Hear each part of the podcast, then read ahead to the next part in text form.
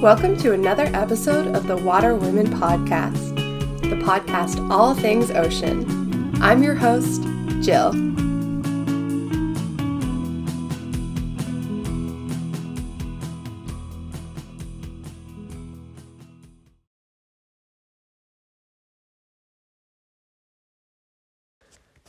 Hi, everyone. Welcome to Water Women Podcast. Today, we're going to be doing things a little bit differently. Last week, we heard from Katie Osborne from Fisherwoman Podcast, and today we're going to be hearing a direct episode from Fisherwoman so you guys can get a little bit of a taste of what Katie's podcast is like. So, today we're going to be hearing from Sarah O'Neill, a PhD candidate at the University of Washington, and we're going to be learning all about the impacts of the Pebble Mine on Bristol Bay sockeye salmon. So, let's jump right into that and enjoy. Welcome to Fisherwomen. I'm Katie Osborne.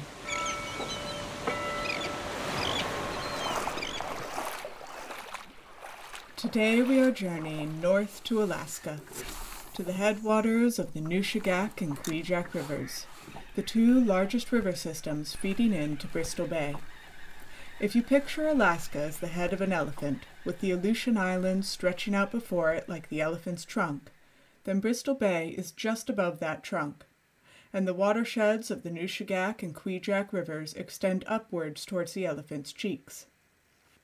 Together, these two river basins compose about half the overall Bristol Bay watershed, home to the largest sockeye salmon fishery in the world.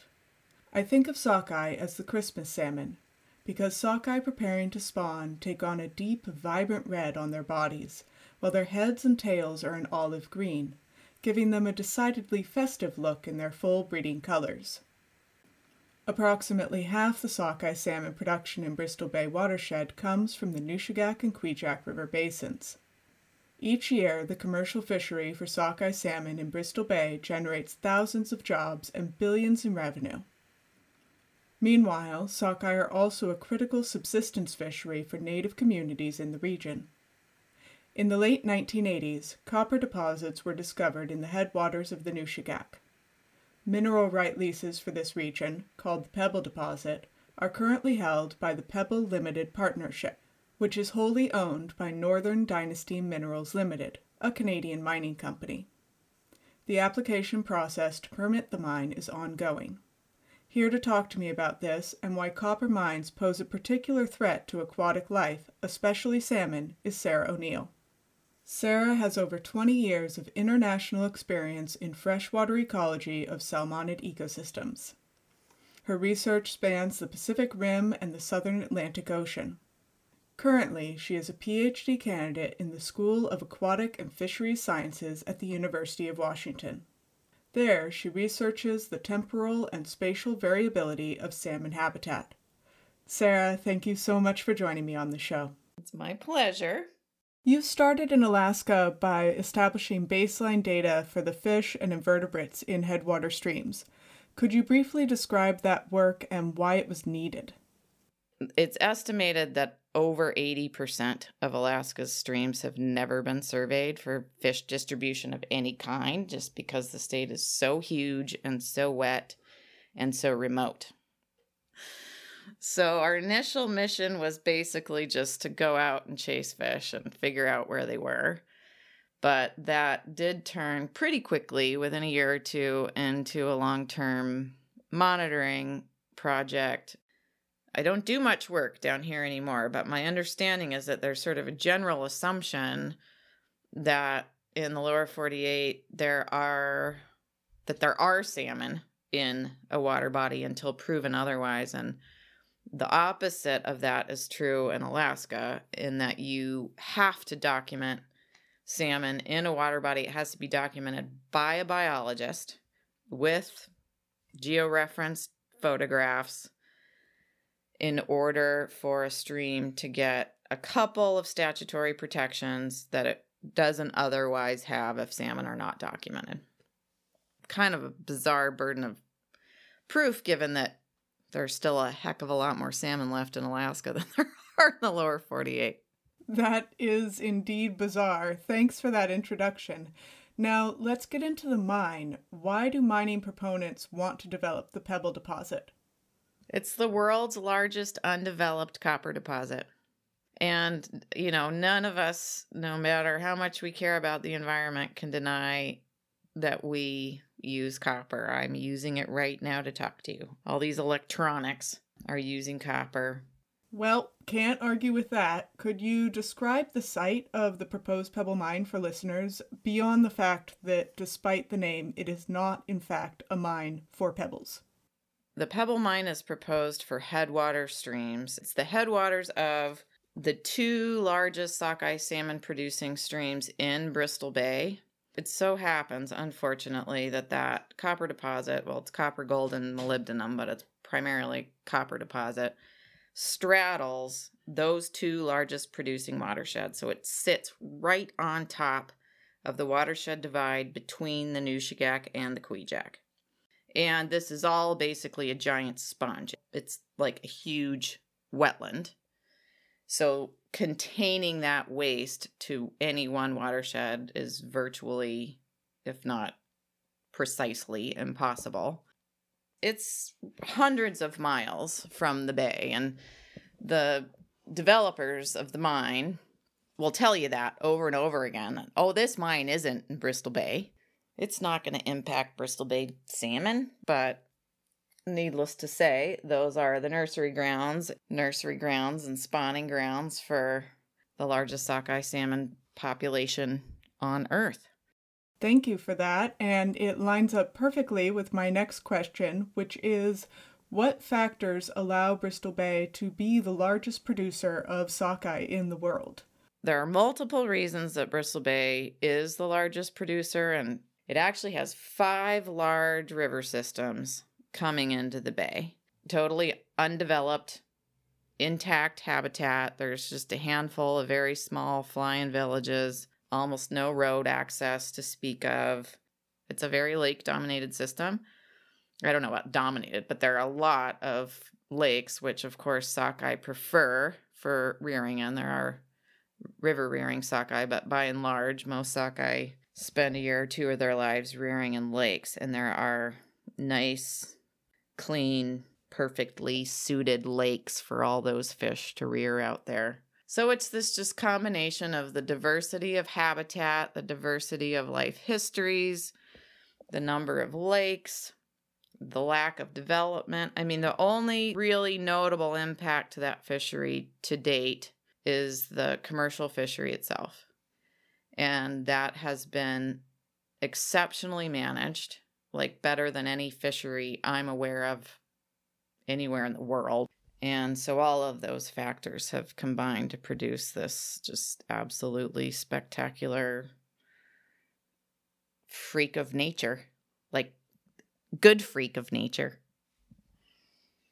I think it's probably one of the biggest mass migrations we've still got around. It's absolutely phenomenal to witness flying over those streams. It looks like blood flowing through veins. It's just thick with bright red salmon in numbers I've never seen anywhere else on earth. It gives you chills. That sounds incredible. I definitely hope to see it one day.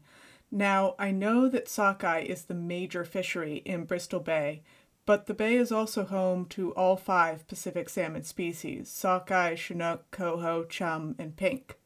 So, are there other important salmon fisheries in the Bristol Bay watershed that listeners should know about?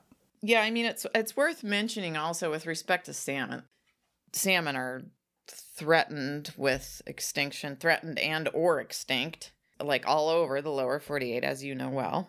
So the Nushagak River, where the currently proposed mine infrastructure, which is almost definitely going to expand into another watershed, but in the Nushagak, where the currently proposed small mine infrastructure sits, also produces what is frequently one of the world's largest king salmon populations, Chinook salmon, and those guys are blinking off the map, even in some of the least developed watersheds on Earth, like the Yukon, for reasons that we still don't entirely understand. It's, of course, it's all kinds of reasons. There's no single one.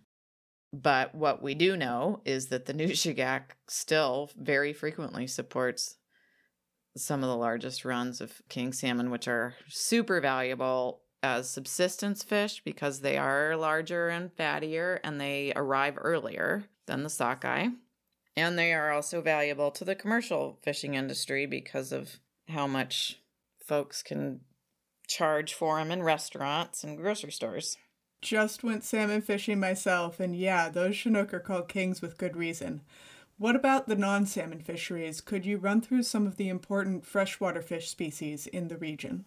There are very highly recreationally prized rainbow trout, and there are Dolly Varden and Arctic char, which are fun to catch and important subsistence species, and Arctic grayling, which are endangered down here in Montana, and and then there are whitefish very close to the just kind of on the backside of those two watersheds are whitefish populations that are the second most important subsistence fish to one of the villages, at least one of the villages closest to the mine site. And, you know, needless to say, those resident fishes that don't spend part of their life cycle in the marine environment may likely be even more impacted by mining activity since they don't get to escape.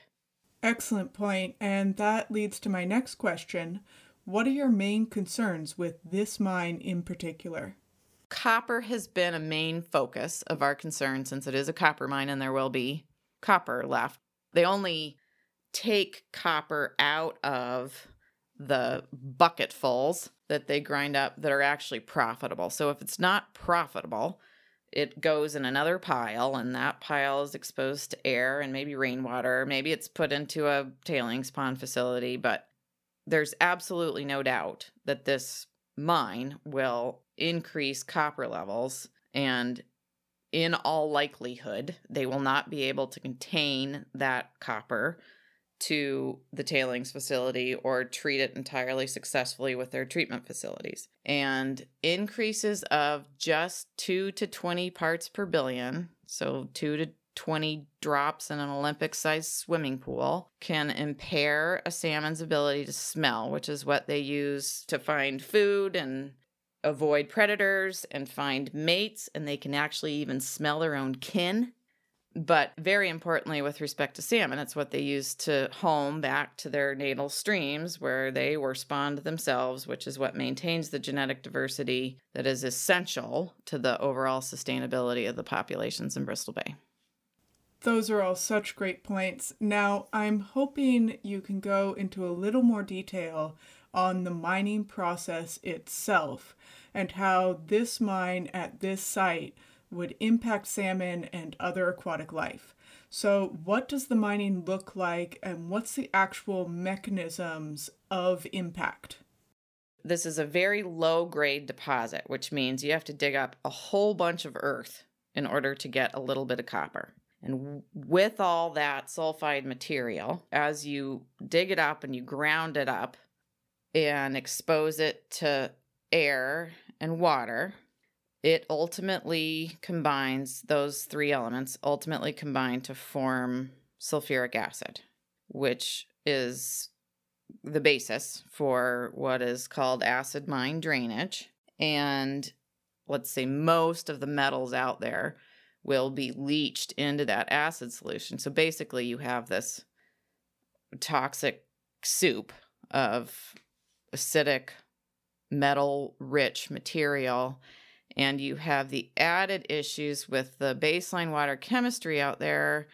One of my chemist friends calls it insanely pure. The conductivity out there, the dissolved solutes in the water are so low that it fried our pH meters, which rely on ionic strength to work. I never knew that until I went out there and our pH meters kept frying. There's very low conductivity, very few dissolved solutes in the water. pH is neutral around there, and there is uh, low alkalinity and very d- low dissolved organic carbon. And some of those elements sort of combine to bind metals if they're leached into the water, particularly dissolved organic carbon will bind with those metals. but there is none. There's virtually none out there. So there's nothing that's going to take those metals once dissolved by the acid mine drainage. There's nothing that's going to take those metals out of solution or out of the ambient stream water to make them less bioavailable. In essence, they will be available for uptake in the gills and organs of all of the critters out there. So, yes, it impacts everything. And of course, once you impact that primary, the primary producers, it's just going to echo its way up the food web. Footnote Sometimes great water quality is cast in an unfavorable light, as cool, clear waters are low in suspended particulates, including nutrients. Some would use low nutrient load to claim that an area supports few fish, and is therefore poor quality habitat not just despite high water quality, but because of it. The Pebble Project Final Environmental Impact Statement, or EIS, has been criticized for misrepresenting data and ignoring best available science. For example, impacts due to road construction are projected in the final EIS as limited to the period of construction, despite well established science demonstrating that roads restrict the natural movement of rivers and streams, obstruct migration, and contribute to erosion and sedimentation in spawning areas. In places and periods where the final EIS for Pebble Mine does anticipate impacts to fish, mining proponents have mischaracterized high water quality as a bane rather than a boon. Sarah explains. So then they go on to say even that habitat that will be impacted is poor quality, they call it throughout the EIS, They call habitat poor quality when it didn't support what they considered high numbers of salmon. Well, I mean, come on. There's no such thing as poor habitat in Bristol Bay at this point. It's pristine habitat that has maintained gazillions of millions of fish over millennia. So there is no such thing as poor quality habitat out there and it all works together to form the, you know, they're it's they're all pieces no matter how small the streams, they're all pieces in the puzzle that ultimately sustain those fisheries and have for millennia and the people that have depended upon them. Too true. And let's talk about those people. We've touched on the ecological impacts, so let's switch gears and talk economic and cultural impacts. How big is the sockeye salmon economy and who depends on Bristol Bay sockeye not just for employment but for sustenance?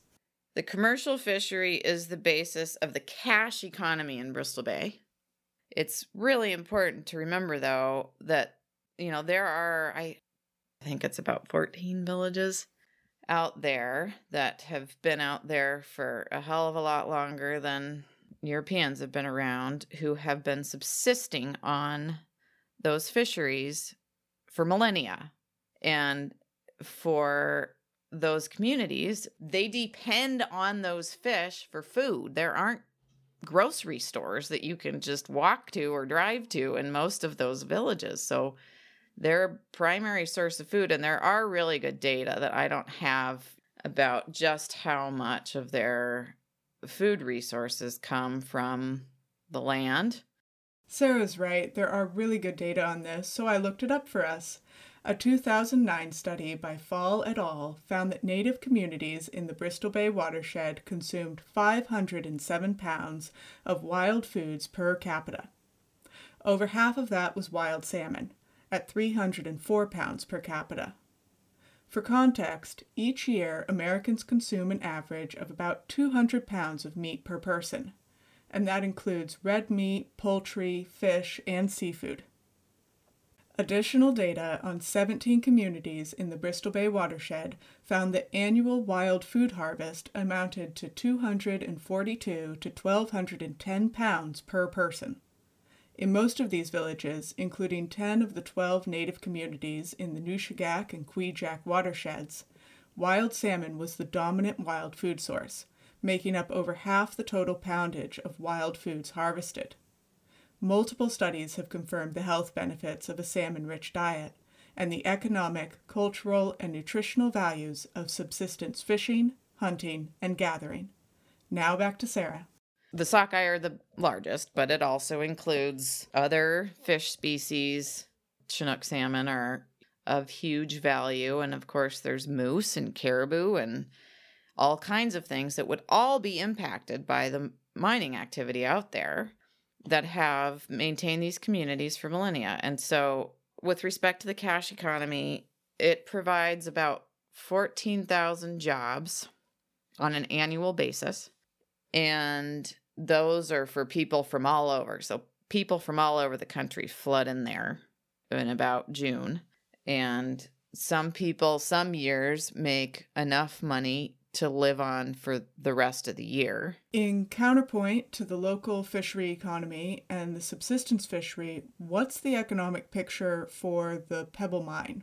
In back of the envelope calculations, which is really all my colleagues can do since we don't have all the details, it doesn't pencil out. There's no way it's profitable because of how much it will cost to get the infrastructure in there. So it's important to remember with Pebble that you know, there's the mine itself, which is huge, but because it's so remote, it really is four large projects. You have to get power in there. So that's a natural gas pipeline.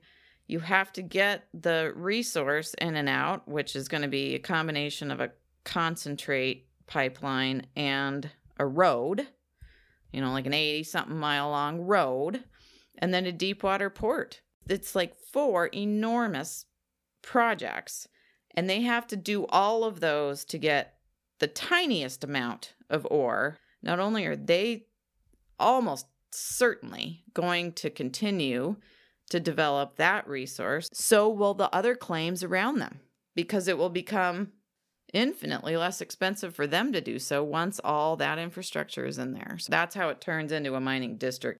And now for a little background. In order to proceed, the Pebble Limited Partnership needs a permit under the Clean Water Act, a process which is conducted by the U.S. Army Corps of Engineers. In 2014, the Environmental Protection Agency, or EPA, concluded an extensive watershed assessment of Bristol Bay, linked in the show notes.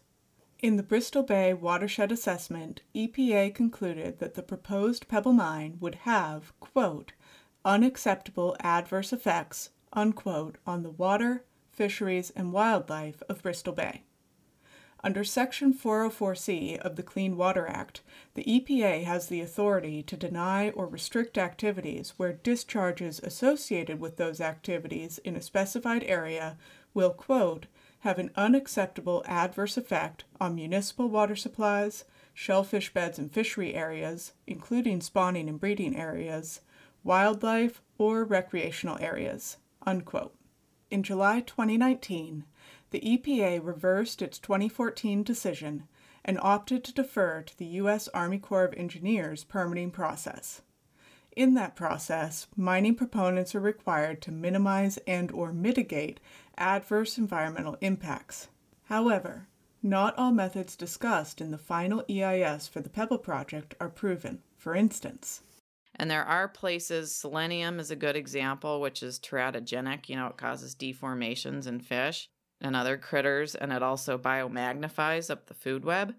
So it's of particular concern. And we know that it will be a byproduct of mining activity in this region in spades. And we also know that no one has to date ever successfully treated it to the levels that the mine proponents are talking about treating it.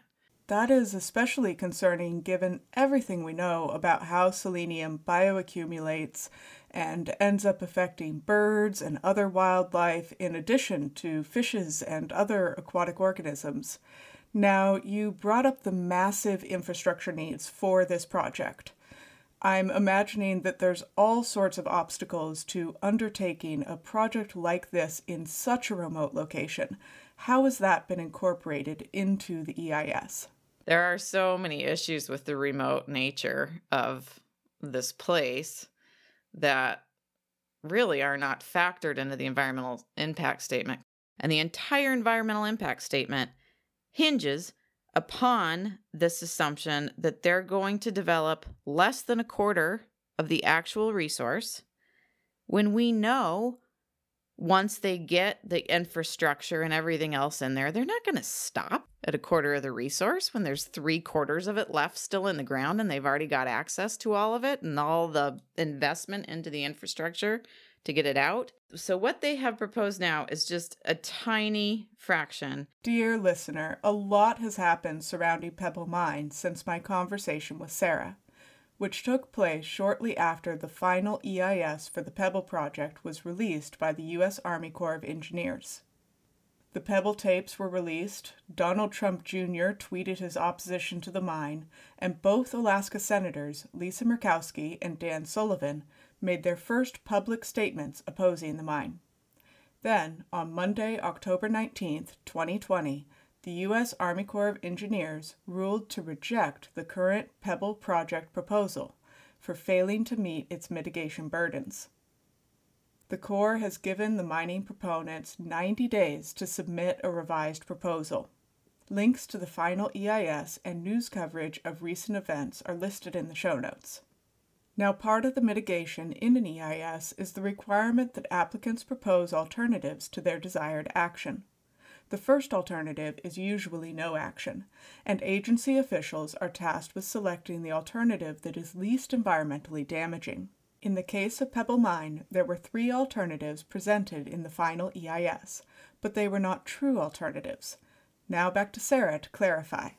The mine site itself, which is going to generate the most toxicity stays the same for every alternative. So the di- only difference differences between the alternatives are the alignment of the road and the location of the port and the pipeline. So the mine doesn't change in any of the, these alternatives. It's not like, oh, we could actually build a better tailings dam that is more likely to contain waste in the case of Pebble, the fact that they are just railroading it through, I think it really shows in the quality of the EIS because they flatly ignore best available science time and again throughout that document.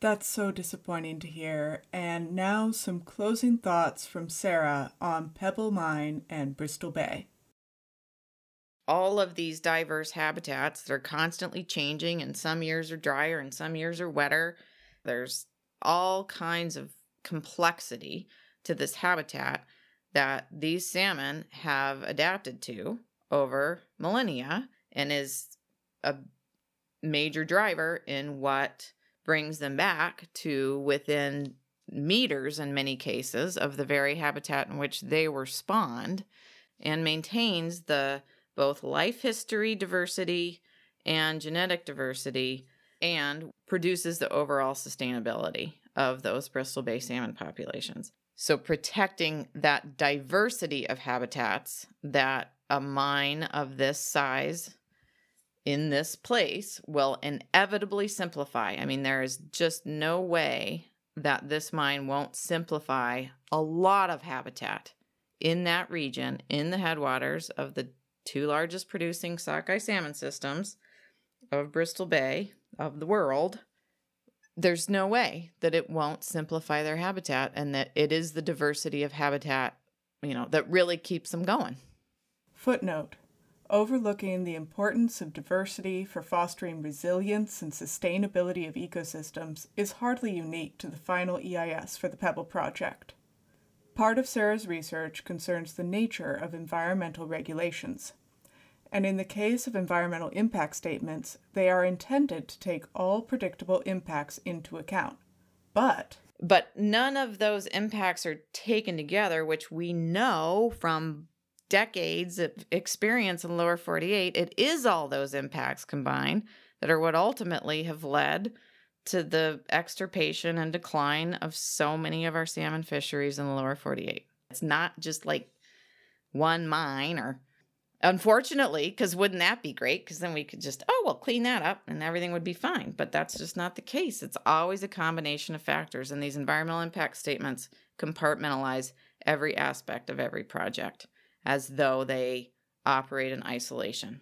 Well, hopefully one day we will have better regulations, but until then, this has been such a wonderfully enlightening conversation, and it's been a delight to talk to you. So, Sarah, thank you so much for coming on the show. Great to talk to you. It has been great. And if you would like to get involved, the best thing you can do is vote. So if you haven't already, please be informed and please vote. If you would like to be even more informed, I've linked some great resources in the show notes, including one of Sarah's papers on the risks mines pose to fisheries and a selection of news articles that give a recent timeline of events surrounding Pebble. If you haven't heard or watched the Pebble tapes, I recommend it. I also recommend watching Just Keep Swimming, a 30 minute documentary that came out earlier this year on Bristol Bay and Pebble Mine. To stay up to date, you can follow Trout Unlimited's campaign on social media to protect Bristol Bay. Links to all of that in the show notes, alongside links to Carol Ann Woody's book on Bristol Bay, Alaska, EPA's 2014 Bristol Bay Watershed Assessment, and the 2020 final EIS for Pebble Mine. Those links are also listed on the website at fisherwomenpod.wordpress.com forward slash episodes.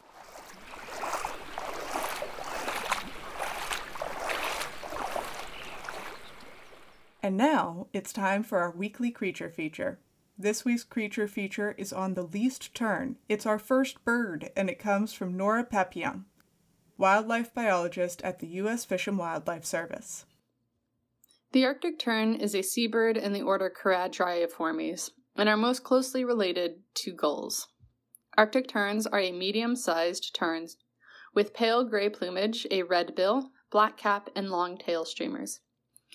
Arctic terns are best known for their astounding annual migration. Arctic terns breed on offshore islands as far south as Massachusetts, up to the Arctic tundra, and winter along the ice pack in Antarctica during the austral summer. In total, Arctic terns travel about 40,000 kilometers every year during migration. Given their average lifespan of about 20 years, a single tern may travel more than 800,000 kilometers or about 500,000 miles during its lifetime. Arctic terns are an incredibly resilient species. They were first decimated by European colonizers beginning in the 1600s. In the 1800s, Arctic tern breeding colonies were again decimated by the millinery, or feather trade. Arctic terns began to recover when open landfills were developed during the 1950s and the gull populations exploded. Gulls outcompete terns for nesting sites and prey upon tern eggs and chicks. Seabird colony restoration is ongoing in many parts of the world, and especially in the Gulf of Maine. One area of research at seabird colonies is feeding studies.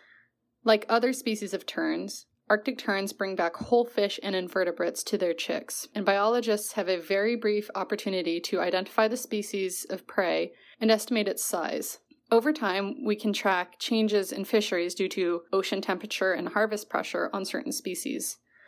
Information on fisheries health and seabird productivity can provide a snapshot on ocean health and could be used to inform catch limits and other management to ensure the sustainable harvest of seafood and maintain healthy oceans. Thank you, Nora, for that wonderful creature feature, and that is the show. Thank you once again to my wonderful guests, Sarah O'Neill and Nora Papillon. And thank you so much for joining me today on Fisherwomen. If you would like to learn more about Nora and her work on threatened and endangered coastal birds, please refer to the resources listed in the show notes. If you enjoyed the show, please subscribe and leave a review. It really helps. If you would like to submit a creature feature for a future episode, please visit the website at fisherwomenpod.wordpress.com or follow the links in the show notes for more information. You can also follow Fisherwomen on social media. It's at FisherwomenPod on Instagram and Twitter. The Fisherwomen theme was mixed by me using sounds sourced from SFX Go, Orange Free Sound, and Freesound. Cover photo for this episode comes from Sarah O'Neill. And now for a brief announcement. As of this episode, I am switching to a release schedule of once every two weeks. I hope you'll stick with the show. I think this change of pace is necessary to maintain the quality and my sanity. So I will see you all back here on Monday, November 9. Until then, happy voting.